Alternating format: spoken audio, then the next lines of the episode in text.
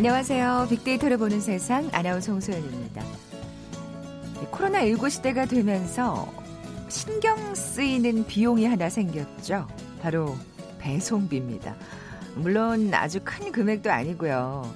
이전부터 온라인 쇼핑을 즐겼던 분들이라면 의뢰 지불하는 비용이다 생각하시겠습니다만 그래도 전 그런 것 같아요. 뭐 이렇게 몇만 원 이상이면 배송비 무료할 때 꼭 그걸 채우게 되더라고요. 새롭게 온라인 쇼핑을 이용하는 분들 또 코로나19로 좀 더 자주 활용하게 되는 분들이라면 생각이 좀 달라지죠. 이럴 때 회원 멤버십에 가입할 경우 배송료 무료라고 하면은 참 귀가 솔깃해지게 됩니다. 자, 이렇게 단순히 배송료 서비스를 비롯해서 소비자에게 다양한 혜택이 주어지는 멤버십 경제. 코로나19 시대에 더욱 주목받고 있다고 하는데요. 서비스도 더욱 다양해지고 말이죠. 잠시 후 2020 핫트렌드 시간에 자세히 빅데이터 분석해 볼 거고요. 이어서 글로벌 트렌드 따라잡기 시간도 마련되어 있습니다. 자, KBS 제일 라디오 빅데이터로 보는 세상 먼저 빅퀴즈 풀고 갈까요? 오늘은 미국의 전기공학자 이름을 맞춰주시면 됩니다. 이 사람 미국의 에디슨 회사에서 수년간 발전기와 전동기를 연구했고요. 최초로 교류 유도 전동기와 변압기 등을 만들었죠. 사실 근데 진짜 최근에 들어서야 이 이름이 더 어, 주목받고 있는 것 같아요. 그 전까지 에디슨의 라이벌이라는 존재를 사실 잘 몰랐던 분들도 많으실 겁니다. 자, 그의 이름은 현재 전기차와 수소차의 대표적인 글로벌 기업의 이름으로 사용되고 있죠. 이게 중요한 힌트입니다. 에디슨의 라이벌이자 발명가 누구일까요? 보기 드립니다. 일론 머스크, 2번 빌 게이츠, 3번 니콜라 테슬라, 4번 스티브 잡스. 오늘 당첨되신 두 분께 커피와 도넛 모바일 쿠폰 드립니다. 휴대전화 문자 메시지 지역번호 없이 샵 9730, 샵 9730. 짧은 글은 50원, 긴 글은 100원의 정보 이용료가 부과됩니다. KBS 라디오 어플 콩은 무료로 이용하실 수 있고요. 유튜브로도 함께 하실 수 있습니다. 방송 들으시면서 정답과 함께 다양한 의견들 문자 보내주십시오.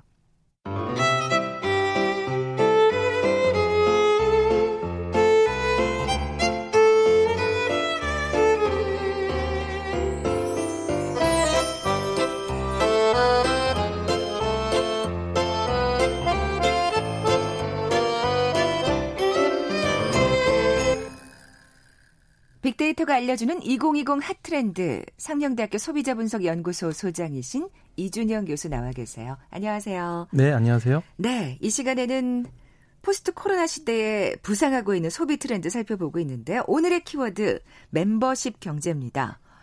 교수님께서도 뭔가 이렇게 회원 가입하라고 하면 가입을 하시는 편인가요? 네, 저는 네. 멤버십 가입한 거 몇 개 있는데 네. 생각나는 게 대표적으로 그 전자책 멤버십 아. 네, 이거 두 개나 가지고 있거든요. 네. 하나 가입하면 뭐 몇만 권씩 볼 수 있다 그래서 욕심내서 했는데 아. 정작 몇 권 못 보는 것 같긴 합니다. 그래요, 진짜. 이렇게 저는 사실 이거 멤버십은 웬만하면 가입하지 않으려고 하거든요. 왜냐면 좀 이렇게 뭔가 날라오는 문자라든지 그 광고 메일 이런 게 많아서 거기 그거가 좀 싫어서 가입을 안 하려고 하는데 뭔가 멤버십 되면 이런 이런 이런 이런 혜택이 있다 그러면 사실 진짜 솔깃해지고 마음이 흔들리게 되는 건 사실인 것 같아요. 네. 자, 그럼 멤버십 경제 어떤 의미인지부터 좀 짚어볼까요? 네. 이제 과거에는 얼마나 좋은 상품을 구매했느냐 이게 중요했다면요. 이제는 얼마나 매력적인 멤버십에 가입했느냐 이게 또 중요해지는 시대를 맞이하고 있습니다. 어. 과거의 상품 경제는요 물건을 한 번 구매하는데 그치는 그런 일회성 이벤트였다 이렇게 본다면 멤버십 경제는 기업과 고객과의 지속적인 관계의 시작이다 이렇게 음. 볼 수가 있거든요. 그래서 멤버십을 통해서 기업과 소비자가 계속해서 관계를 맺어가면서 연결되는 이런 부분을 얘기를 할 수가 있겠죠. 음, 그렇군요. 자, 이 멤버십이 중요해지는 시대가 됐다. 뭐 구체적인 사례를 한번 좀 살펴볼까요? 예, 대표 대표적으로 이게 멤버십 경제를 얘기를 하면요, 구독 비즈니스라고 하잖아요. 구독 경제가 요즘에 굉장히 뜨고 있다라는 말을 많이 들어보셨 들어보셨을 겁니다. 구독이라고 하면 사실은 예전에는 뭔가 네. 이렇게 잡지를 받아보거나 신문을 받아보는 것만 생각을 했는데 이 구독이라는 단어가 굉장히 의미가 확장돼서 쓰이더라고요. 네, 그렇습니다. 예. 전에는 이제 구독이라고 하면 정말 배달 에서 시작이 됐잖아요. 네. 우유나 요구르트나 신문 배달 같은 것들 그래요. 대표적이고요. 보통 구독 끊기 굉장히 어렵잖아요. 그래서 맞아요. 그거 진짜 끊기 어려워. 그래서 연배 있으신 분이라면 문 앞에 신문 사절 이렇게 써붙인 거. 아 예. 맞아요. 그거 뭐 한 번쯤 안 해보신 분은 안 계실 것 같아요. 그렇습니다. 그런 모습을 머릿속에 이제 쉽게 예, 떠올릴 수가 있으실 텐데요. 이제 이제 구독이 정말 다양하게 확대가 되고 음. 있습니다. 기본적으로 구독 경제라고 한다면 제품이나 서비스를 구매해서 소유권 갖는 게 아니라 예, 정기적으로 이제 일정 금액을 지불하면서 일정 기간 동안 사용하는 방식을 아, 이야기를 예, 하는 예. 거죠. 그래서 서비스를 제공을 하면서 고객 자체를 소비자 자체를 구독자로 만들어서 기업의 입장에서는 정기적으로 수익이 창출이 될 수가 있잖아요. 그래요. 네, 장기적인 예. 그런 고객을 확보할 수가 있는 거고 그리고 생산자인 기업하고 수요자인 고객이 직접 연결될 수 있는 그런 부분이 음. 있는 거고요. 앞서 말씀하신 대로 지속적인 관계가 형성이 되는 거죠. 그러니까 이를테면 뭐 뭐 오프라인으로 따지면 단골이 된다? 뭐 이렇게 네. 볼 수도 있을 것 같아요. 진짜 요즘엔 정말 많은 걸 구독을 하고 있더라고요. 네, 예. 그렇습니다. 요즘에 구, 뭐 구독하는 거 보면요. 정기 배송형 그런 구독 경제 모델이 대표적인데요. 정기적으로 배송해 주는 거죠 예전처럼. 근데 아. 요즘 품목도 남성들 같은 경우는 셔츠 같은 거 있잖아요. 네. 예, 셔츠를 정기적으로 어, 새 셔츠를 배송해 준다든가. 하긴 남자분들은 이제 그 꼭그 그 일터에 꼭 그 양복을 입고 가셔야 되는 분들, 정장을 네. 갖춰야 되시는 분들은 진짜 셔츠가 많이 필요할 것 같아요. 그렇죠. 예. 그런 것도 스타일별로 이제 이렇게 배송을 어, 해주고요. 예. 과일 같은 것들도 정기적으로 배송해주기도 하고요. 그 싱싱한 과일을 네. 확보할 수 있다는 점에서 정말 소비자들에게도 매력적이겠네요. 그렇습니다. 예. 그리고 화장품들 같은 경우도 떨어지니까 맞아요. 화장품 특히 기초 화장품은 맞습니다. 네. 예. 그리고 꽃 같은 경우도 꽂아놓기 좋아하시는 분들은 그쵸? 꽃을 정기적으로 배송해주기도 하고요. 미국에서는 그 Dollar Shave Club이라고 해서요. 그 면도날이랑 이런 면도기를 면도날을 특히 이제 정기적으로 배송해 주는 거죠. 그래서 떨어질 염려 없이 편안하게 써라. 이런 식으로 또 구독 서비스 같은 것들이 확장되고 있습니다. 어, 따지고 보면 이 셔츠나 과일, 화장품, 꽃, 뭐 지금 면도날도 얘기하셨는데 이런 것처럼 정말 꼭 쓰지 않으면 안 되는 것들 네. 그런 것들 진짜 떨어질 때마다 가가지고 뭐 시장 가서 구입하는 거 진짜 번거로운데 참 따지고 보면 이런 것들이 참 많을 거라는 생각이 듭니다. 어, 그 외에도 뭐가 있을까요? 예. 일단 기본적으로 이제 자동차 같은 경우도요. 이제 코로나 19 때문에 공유 자동차 업계가 좀 어렵다 이런 말씀을 드렸었는데 네네. 네. 이제는 자동차 업계에서도 구독을 또 많이 예, 이용을 하기 시작했습니다. 어, 자동차까지도요? 네, 그렇습니다. 그래서 자동차 업계 자체가 이렇게 구독 경제로 많이 돌아서고 있는데 예를 들어서 모 자동차 회사는요. 월정액을 내면 내가 원하는 그 자동차 한 세네 가지를 어. 돌려가면서 탈 수가 있는 거죠. 어, 이거 솔깃하네요. 예, 그렇습니다. 사실 이거 자동차 같은 경우에는 이게 뭐 이렇게 뭐 탄 지 한 1, 2년 됐는데 정말 마음에 드는 모델이 딱 나왔다 이러면 하지만 너무 새 건데 내 차는 이러면서 진짜 네. 아쉬운 마음을 접어야 되잖아요. 그렇습니다. 어. 싫증이나 요즘엔 또 트렌드 라이프 사이클 너무 빨리 변하니까요. 그렇죠. 그 유행 주기 같은 것 경우도 이제 맞출 수 있는 부분에서 싫증 내지 않고 여러 개를 탈 수 있게끔 만드는 이런 서비스 같은 것들을 제시를 하는 거고요. 그래서 기존에 이제 공유 경제라는 게 자동차들을 기존 자동차를 재사용하는 음. 그런 개념이었죠. 그런데 구독 서비스 같은 경우는 자동차의 신모델을 소비자들에게 다양하게 이제 제공을 하고 소개한다. 이런 장점이 있는 거고 네. 기업도 결국은 지속적인 이윤을, 이윤을 창출을 할 수가 있는 거고요. 소비자들도 체험의 다양성이라는 음. 측면에서 어떤 새로운 가능성을 열어가는 것들도 굉장히 매력적인 포인트다. 이렇게 말씀드릴 수 있겠죠. 야, 자동차까지 구독을 할 수 있다니 정말 구독의 어떤 범위가 어디까지인가 그런 생각이 드네요. 또 뭐가 있을까요? 네, 심지어는 이제 팬클럽도 구독할 수 있습니다. 이제 팬덤 소비 문화도 이제 구독 경제를 통해서 새로운 방향으로 진화하고 어, 있다 이렇게 그, 보는 건데요. 그래요. 이건 좀 와닿지 않는데 좀 자세히 네. 설명해 주세요. 예, 팬덤 구독 서비스는요. 팬이 일정 금액을 지불하게 되면 유료 멤버십을 가입을 하는 하게 되는 거예요. 네. 그러면 이 아이돌 스타의 콘서트라든가 생일이라든가 유료 팬미팅이나 뭐 파티라든가 이런 것들을 이제 우선권이나 뭐 이런 예매권 같은 걸 준다든가 어. 예, 공개 방송도 우선 참여권 같은 거나 또는 이 스타와의 채팅 서비스 같은 것들을 우선적으로 부여하는 그런 이용 권한을 부여하는 이런 서비스 같은 것들도 어, 생겨나고 있죠. 아, 팬이라 그러면 정말 이건 솔깃한 구독 네. 서비스네요. 그렇습니다. 예, 그래서 예. 어떤 동영상 플랫폼 같은 경우에는요. 이런 아, 스타나 아티스트 채널을 정기 구독하는 서비스를 또 추진을 하고 있는데요. 예를 들어 월 한 3천 원 정도 내면 그 멤버십 서비스 가입자만 그 특정 영상이나 사진이나 또 아티스트와의 온라인 채팅 같은 것들 이런 것들을 온라인 플랫폼으로 가능하게 만드는 이런 팬클럽 온라인 플랫폼 구독 이런 것들이 또 등장을 하죠. 아 그렇군요. 저는 사실 그 공연 예매하는 사이트에 저도 한 네. 3천 원 뭐 이렇게 해가지고 어 유명한 그러니까 인기 있는 공연을 먼저 한 1시간 정도 예매할 수 있는 그런 권한을 어, 갖게 되는 어떤 그 네. 그 서비스에 가입을 아, 했거든요. 좀 솔깃해서. 구독이네요. 아 그러네요. 네. 그것도 구독이네요. 참 구독이라는 말이 다양하게 쓰이고 있습니다. 또 어떤 게 있을까요? 네, 요즘에 이제 코로나 19 때문에 홈 트레이닝이 인기잖아요. 네. 집에서 운동한 홈트가 인기인데 요즘에 미국에서 실내 자전거 구독 서비스가 굉장히 인기입니다. 펠로톤이라는 그 실내 자전거 회사인데요. 이거는 어떤 구독일까요? 네, 이거는 자전거를 구독하는 게 아니라 네네. 자전거에 이제 부착되어 있는 태블릿이 있는데 그 태블릿에 운동 수업 동영상이 4천 개 넘게 들어가 있어요. 계속해서 업데이트되고 아. 이런 거를 돈 내면 자전거 타면서 재미있게 운동할 수 있는 방법들 이런 것들을 이 계속해서 구독을 할 수 있게 되는 거죠. 음. 무제한 시청 가능한 이런 서비스를 구독하는 게 굉장히 또 요즘에 어떻게 보면 홈트계의 넷플릭스다 이렇게 얘기를 음, 하기도 합니다. 그렇군요.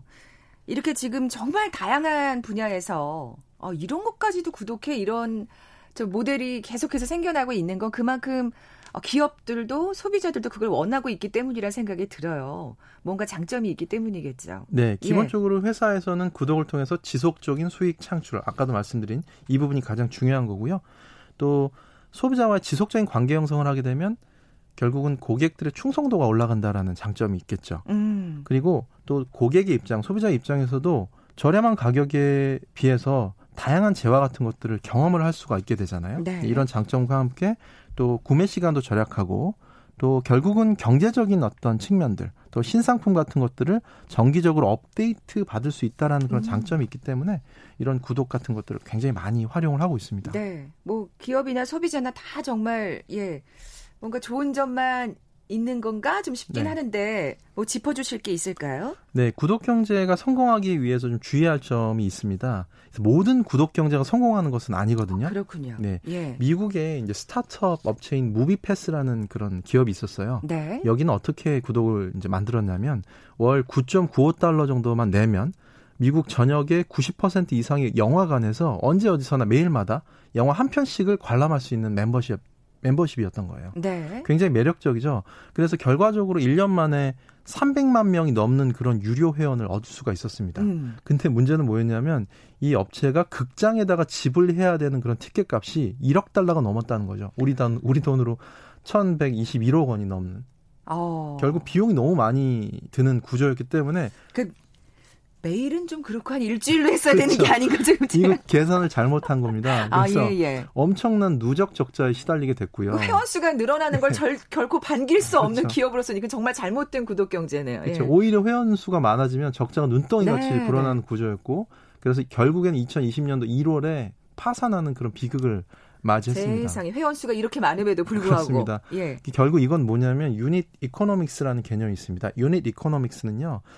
고객 한 명을 유치하는데 들어가는 비용이 얼마인지 계산해서 기업의 입장에서 이 값이 플러스면 비즈니스가 효율적인 거죠. 네. 그래서 이윤을 창출할 수 있다 이렇게 판단하는 음. 건데 근데 이 무비패스 같은 경우는 unit economics 산술 판단이 완전히 예, 잘못됐다는 거죠. 아, 이런 부분이 굉장히 또 중요한 부분이고요.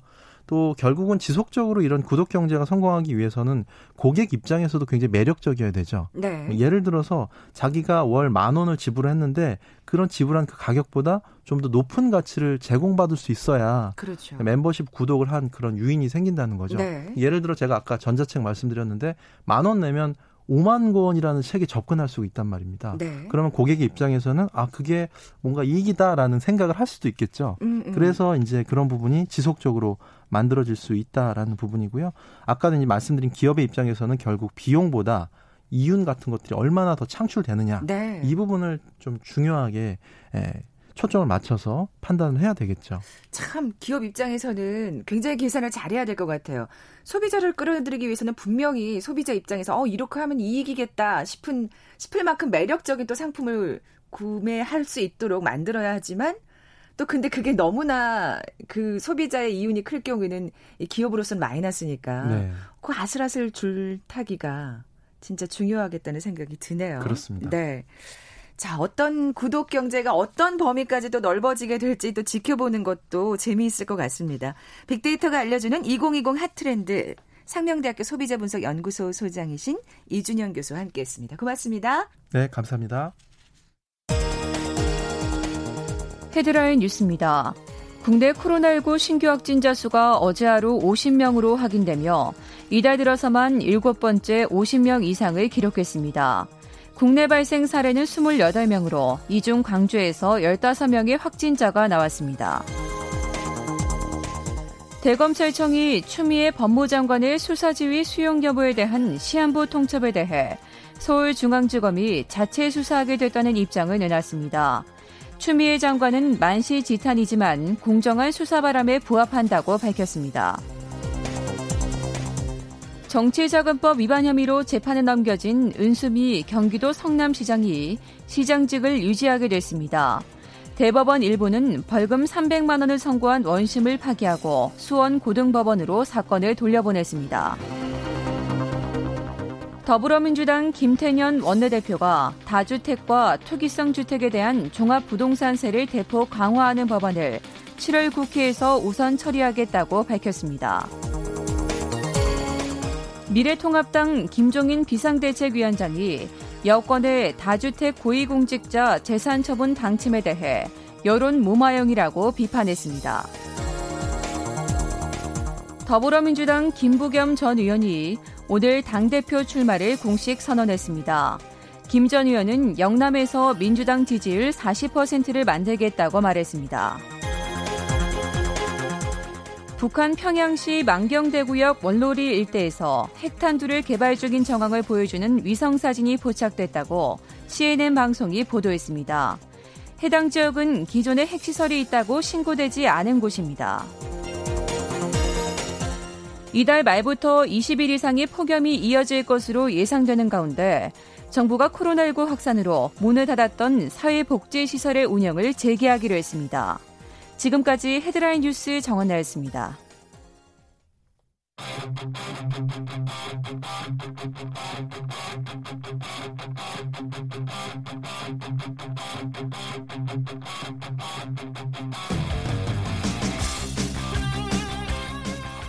궁금했던 ICT 분야의 다양한 소식들 재미있고 알기 쉽게 풀어드리는 시간이죠. 글로벌 트렌드 따라잡기.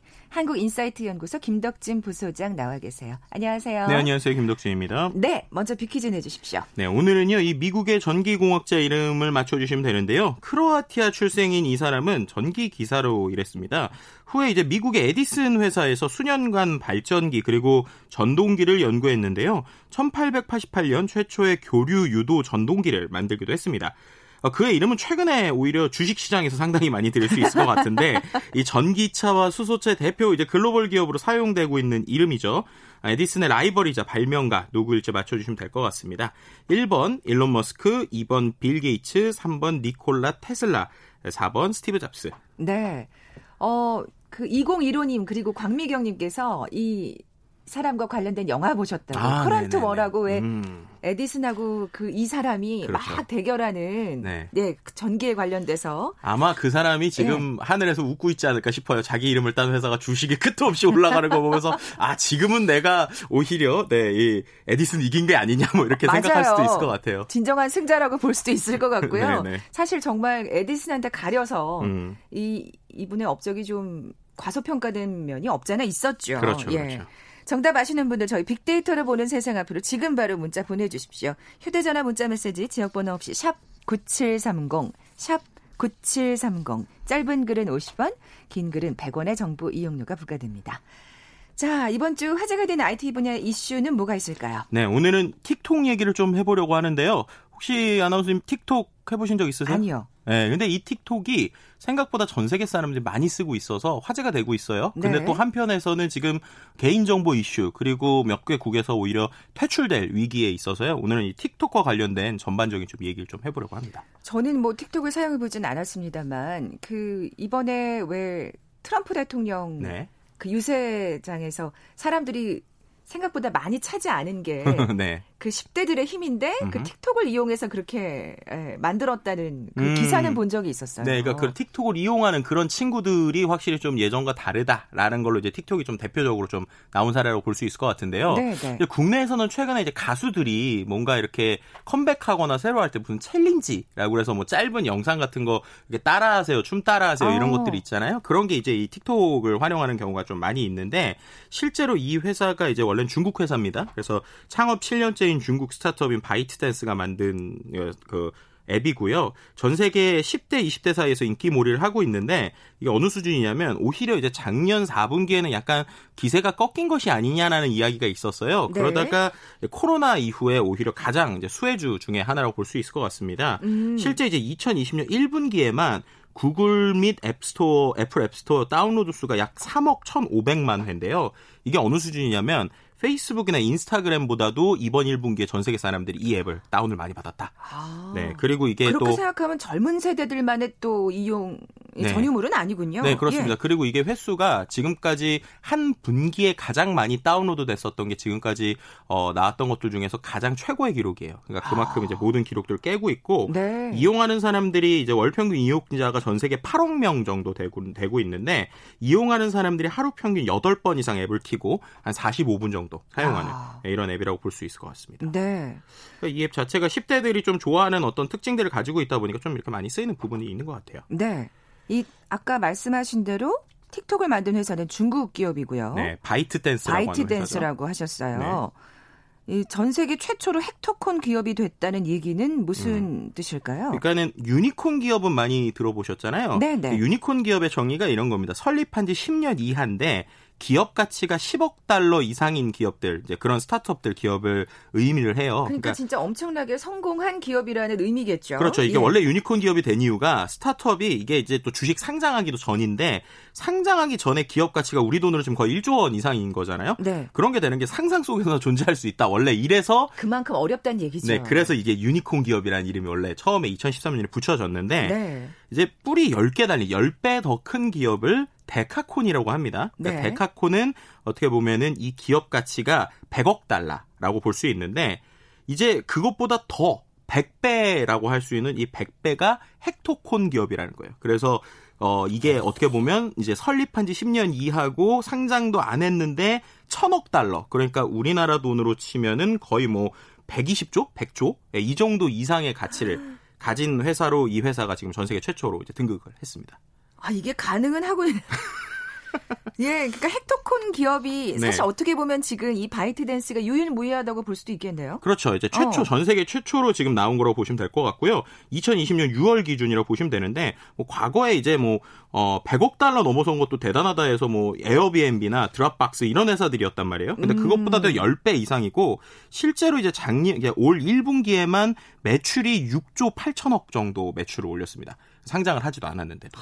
그러, 그러다 보니까 이 회사의 위력이나 이런 것들이 좀 전반적으로 최근에 좀 많이 알려지고 있는 상황이고 네네. 단순히 10대들의 놀이터라고 생각했는데 어, 생각보다도 기업 규모가 음, 크다라는 그러니까요. 사실에 이제 최근에 또 국내에서 많이 놀라고 있는 상황이죠. 네, 저도 지금 놀랐습니다. 사실 아 뭐 틱톡 뭐 10대들이 많이 사용한다고 하더라 네. 정도였는데 좀이 앱에 대해서 조금 더 소개를 해주시면요. 네, 뭐 제일 큰 특징은 영상을 15초밖에 못 올린다는 게 가장 큰 특징이라고 보시면 돼요.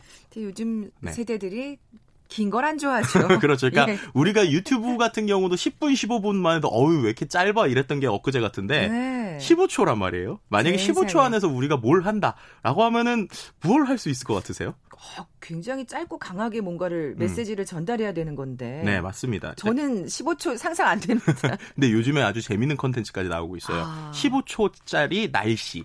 15초짜리 뉴스 뭐 이런 것들까지 최근에 만들어지고 있습니다. 15초면은 네. 제가 뉴스를 하면서 이제 경험한 바로는 문장 두 문장인데. 네, 맞습니다. 근데 이게 이제 그냥 문장만으로 하면 예, 예, 짧은데 거기에 어떤 식이냐면 이 회사가 바이트댄스라고 하는 회사가 원래 인공지능 회사예요. 아. 그래서 이제 이 틱톡 외에도 어떤 것들을 가지고 있냐면 중국에서 이제 그 우리가 보통 이제 저널리즘, 로봇 저널리즘이라는 얘기를 하잖아요. 그러니까 기사를 사람 대신 써주는 인공지능 이런 것들을 전 세계에서 가장 잘하는 회사 중에 음. 하나로 알려지고 있거든요. 네네. 네. 그러다 보니까 이런 다양한 인공지능 필터를 쓰는데 예를 들어서 15초짜리 날씨면 이렇게 하는 거예요. 오늘은 덥습니다. 라고 하고 그 앵커가 손을 이렇게 올리면 손에 불이 이렇게 꼭 영화 CG처럼 불이 확 올라오고 그리고 비가 올 예정입니다 하고 하늘을 딱 이렇게 하면 비가 정말로 쏟아지는 거죠. 네, 네. 근데 그런 것들을 복잡한 게 아니라 앱에서 몇 번만 클릭하면 자연스럽게 그 영화 합성 효과처럼 이런 기술들을 좀 그 안에서 보여주고 있습니다. 아. 네, 그러다 보니까는 이제 친구들이 그 핸드폰 안에서 내가 하고 싶은 여러 가지 아이디어들을 바로바로 할 수 있다 보니까 좀 이런 것들이 화제가 되고 있고요. 이게 진짜 네. 인공지능 기반한 스타트업이니까 또 가능한 일이네요. 네, 맞습니다. 예, 예. 그러다 보니까 이제 상상한 것들을 다양하게 할 수 있다 보니까 다양한 뭐 인기 있는 가수들이나 아니면 최근에는 뭐 외국에선 신곡 발표도 뭐 여기서 한다든지 세상에. 네, 이런 식으로 이제 좀 많은 사람들이 모이는 것이라고 볼 수 있을 것 같고요. 어, 2020년 100대 톱 브랜드에서 뭐 79위로 이제 100위 안에까지 드는 뭐 이런 것들까지도 보여주는 등 좀 최근에 많은 변화들이 있는 것 같아요. 또 한 가지는 어 이제 CEO가 예전에 이제 이 기업이 중국 기반 기업이다 보니까 네. 중국에 대한 이슈가 나오니까 좀 그거를 좀 탈바꿈 하려고 했는지 몰라도 원래 디즈니의 CEO가 있습니다. 케빈 메이어라고 하는 그러니까 디즈니의 성공을 최근에 이끌었다라고 얘기하는 CEO가 있는데 네. 이 CEO가 작년 5월부로 이 틱톡의 CEO가 됐습니다. 네, 그러니까 미국 아. 컨텐츠 기업 중에 가장 이제 유명하고 가장 최근에 잘 나간다라고 하는 CEO를 틱톡 사장으로 앉힌 거죠. 그만큼이나 그만, 최근에 네. 그러니까 그만큼 변화를 또 꽤 했고 네. 사실 그게 성공이 주요했기 때문에 지금 음. 또 이렇게 성장할 수 있었던 거겠죠. 네 맞습니다. 이제 실제로 어. 좀 그러다 보니까 최근에 좀 성공의 모습들도 좀 보여주는다라고도 볼 수 있을 것 같습니다. 네. 아, 15초는 저한테는 정말 너무 찰나의 순간인데 네. 그럼 이게 그러니까 이만큼 성장한 데는 뭔가 수익이 있기 때문일 텐데. 네, 그렇죠. 그러니까 우리가 15초 네. 영상 하는 데서 어떻게 수익을 벌어라고 음, 보통 음, 생각을 음. 할수 있잖아요. 근데 결국 그 수익 모델도 사용자들의 행위에서 반대로 발견된 거라고 볼 수 있을 것 같아요. 이게 아. 어떤 개념이냐면 예를 들어서 예전에 카카오 같은 경우가 카카오톡을 무료로 뿌렸었잖아요. 네네. 네. 그때 과연 이들이 돈을 어떻게 벌어라고 생각을 했었는데 그랬었죠. 그렇죠. 근데 그들이 돈을 번 가장 큰 두 가지가 뭐였었냐면 그 안에서 쓰는 이모티콘하고 그다음에 카카오 안에 있는 게임들이 있었잖아요. 그러니까 네, 네. 다른 게임들을 카카오에서 하면 수수료 이걸로 이제 초반에 상당히 빠르게 돈을 벌었는데요. 네. 비슷하게 이들은 어떤 방식으로 한 거냐면 15초 영상인데 그 15초 영상의 주제를 기업과 콜라보해서 어떤 챌린지 형태로 주는 거예요. 이게 무슨 말이냐? 네. 예를 들면은 뭐 이런 거죠. 제가 뭐 음료수 회사의 어떤 사장이에요. 그 음료수와 관련돼서 사람들이 그 브랜드를 인지할 수 있게 영상을 도전을 시키는 거예요. 예를 들면 우리가 병뚜껑 챌린지라고 예전에 들어보셨죠? 네네. 어떤 병뚜껑을 발로 차서 그거 병뚜껑을 딱 움직이게 하는 네. 거. 그런 게 이제 틱톡 안에서 하는 챌린지들인데 알고 보면 그런 것들이 그냥 하는 게 아니라 광고였군요. 네, 네, 맞습니다. 특정 기업에서 그런 기업의 어떤 음료나 기업의 어떤 것들을 쉽게 보여줄 수 있게 그래서 그걸 앞에 노출시킬 수 있게 이런 것들이 이제 기업과 같이 해서 결국 콘텐츠 안에 브랜드를 녹이는 방식으로 음. 예, 이런 방식으로 최근에 좀 활용되고 있고요. 두 번째는 또 그 틱톡에서 이제 열심히 사람들의 관심을 모아서 구독자를 모은 사람들 있잖아요. 그 사람들한테 아직은 중국만이긴 한데 라이브 커머스를 붙여줬어요. 네. 그럼 이 사람은 뭐냐? 15초짜리 영상을 계속 올리면서 좋아요를 받고 팔로우, 팔로우를 모았잖아요. 그래서 팔로워가 아니라 500만이 됐다. 500만을 대상으로 자기가 물건을 파는 네, 모바일 홈쇼핑을 아. 바로 여는 거예요. 네, 그거는 15초 제한을 안 둡니다. 어. 그러니까 15초짜리 영상으로 사람을 모은 다음에 물건을 팔라는 거죠. 음. 네, 그래서 그거에 대한 수수료를 받는 이런 건데 있고요. 근데 아직 이거는 중국에서밖에 열리지 않은 상황입니다. 근데 뭐 사실 중국만 해도 얼마나 많은 인구가 있습니까? 그렇죠. 예. 틱톡의 영향력이 상당할 텐데요. 야, 진짜 머리 잘 썼다 생각이 듭니다만 아까 우리가 키워드가 성장과 위기였어요. 맞습니다. 위기 뭐가 있을 것 같지 않은데 지금 말씀하신 네. 걸로 봐서는 전혀 네. 없을 것 같았는데 이 발단이 지난달 29일부터 시작이 됐어요. 인도에서 접속이 차단이 됐습니다. 아, 저희가 네. 이제 월요일 날 사실 어, 월드 트렌드 방송을 음. 하고 있기 때문에 인도와 중국이 지금 갈등을 그렇죠. 무지하게 큰 갈등을 빚고 있고 네. 굉장히 인도 정부가 강력하게 나오고 있다는 소식은 전해드렸었거든요. 예, 맞습니다. 이제 그러다 예. 보니까 틱톡을 포함한 59개 중국산 앱을 다 막았는데, 근데 이거에 대해서 이제 틱톡 CEO가 인도에 거의 다급한 애원 수준의 편지를 좀 보냈어요. 아. 아. 어떤 수준이냐면 아 우리가 회사가 바이트댄스가 모 회사가 중국 회사긴 한데 인도 사람들의 데이터는 인도에 있지 않고 싱가포르에 있다. 그리고 인도 내 데이터 센터도 만들 거다. 또 뭐 우리가 인도 만약에라도 중국 정보 요구하더라도 인도 절대로 데이터를 주지 않겠다. 이런 식으로 그러니까 우리 좀 써줘 뭐 이런 식의 구애 메일을 야, 지금 보낸 상황입니다. 진짜 급하긴 급했던 모양입니다. 네. 그러니까 그만큼 인도가 주 고객이었나 봐요. 사실 뭐 인도의 음. 인구 수도 만만치 않죠. 전체 네. 다운로드의 30%가 인도에서 나와요. 네. 야, 그러면 이건 위기라는 말이 딱 맞습니다. 들어맞네요. 네, 예. 실제 인도 안에서 페이스북보다도 이 틱톡을 많이 다운로드 받고 있거든요. 그러니까, 어, 이거 정말 VVVIP네요. 네, 그러니까 예. 여기에서 갑자기 퇴출된다라고 하는 것에 대해서 경제적인 효과로 7조 2천억 정도의 손해를 볼 수 있다라고까지 지금 나오고 있는 상황입니다. 어, 네. 정말 네. 엄청난 위기라고 볼 수가 있을 텐데 또 인도가 어떻게 또 반응을 할지는 또 지켜봐야 되겠네요. 네, 맞습니다. 예, 예. 근데 그뿐만 아니라 인도뿐만 아니라 도 다른 나라에서도 좀 같이 또 이슈가 되고 있어요. 예를 들면 홍콩 같은 경우는 계속 이제 이 틱톡 앱이 정, 중국 정부에게 우리의 정보를 준다라는 논란들이 계속 있었거든요. 그래서 오히려 그거를 안 하려고 어, 홍콩은 틱톡이 자진 철수를 했고요.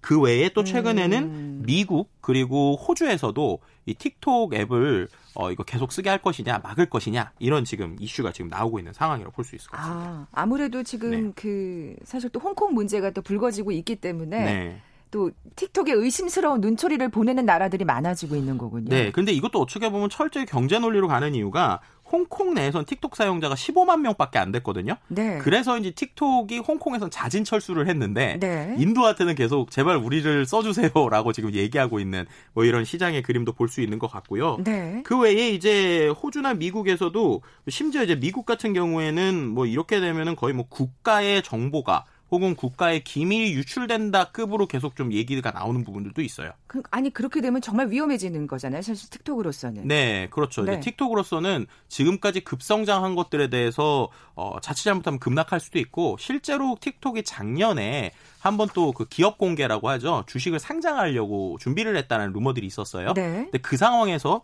갑자기 미국이 우리는 지금 이러한 틱톡을 거의 뭐 국가적 위기 상황으로 국가 안보 위협으로 검토하겠다. 이런 얘기가 나오면서 상장에 대한 얘기가 또 좀 다시 들어간 상황이거든요. 네. 그럼에도 불구하고 현재 상황에서 이제 상장을 해야지만 더 클 수 있는 상황인데 어떻게 될지 좀 지켜봐야 될것 어, 같습니다. 아니 왜 이렇게 헥토콘이라고 불리는 네. 이, 이, 스타트업 기업이 왜 상장을 못했나 했더니 또 이 뒷배경에 이런 미국의 제동이 있었군요. 네 맞습니다. 이게 어. 참 재밌는 게 다른 앱들 같은 경우는 중국에서 쓰는 앱과 미국에서 쓰는 앱이 다르거든요.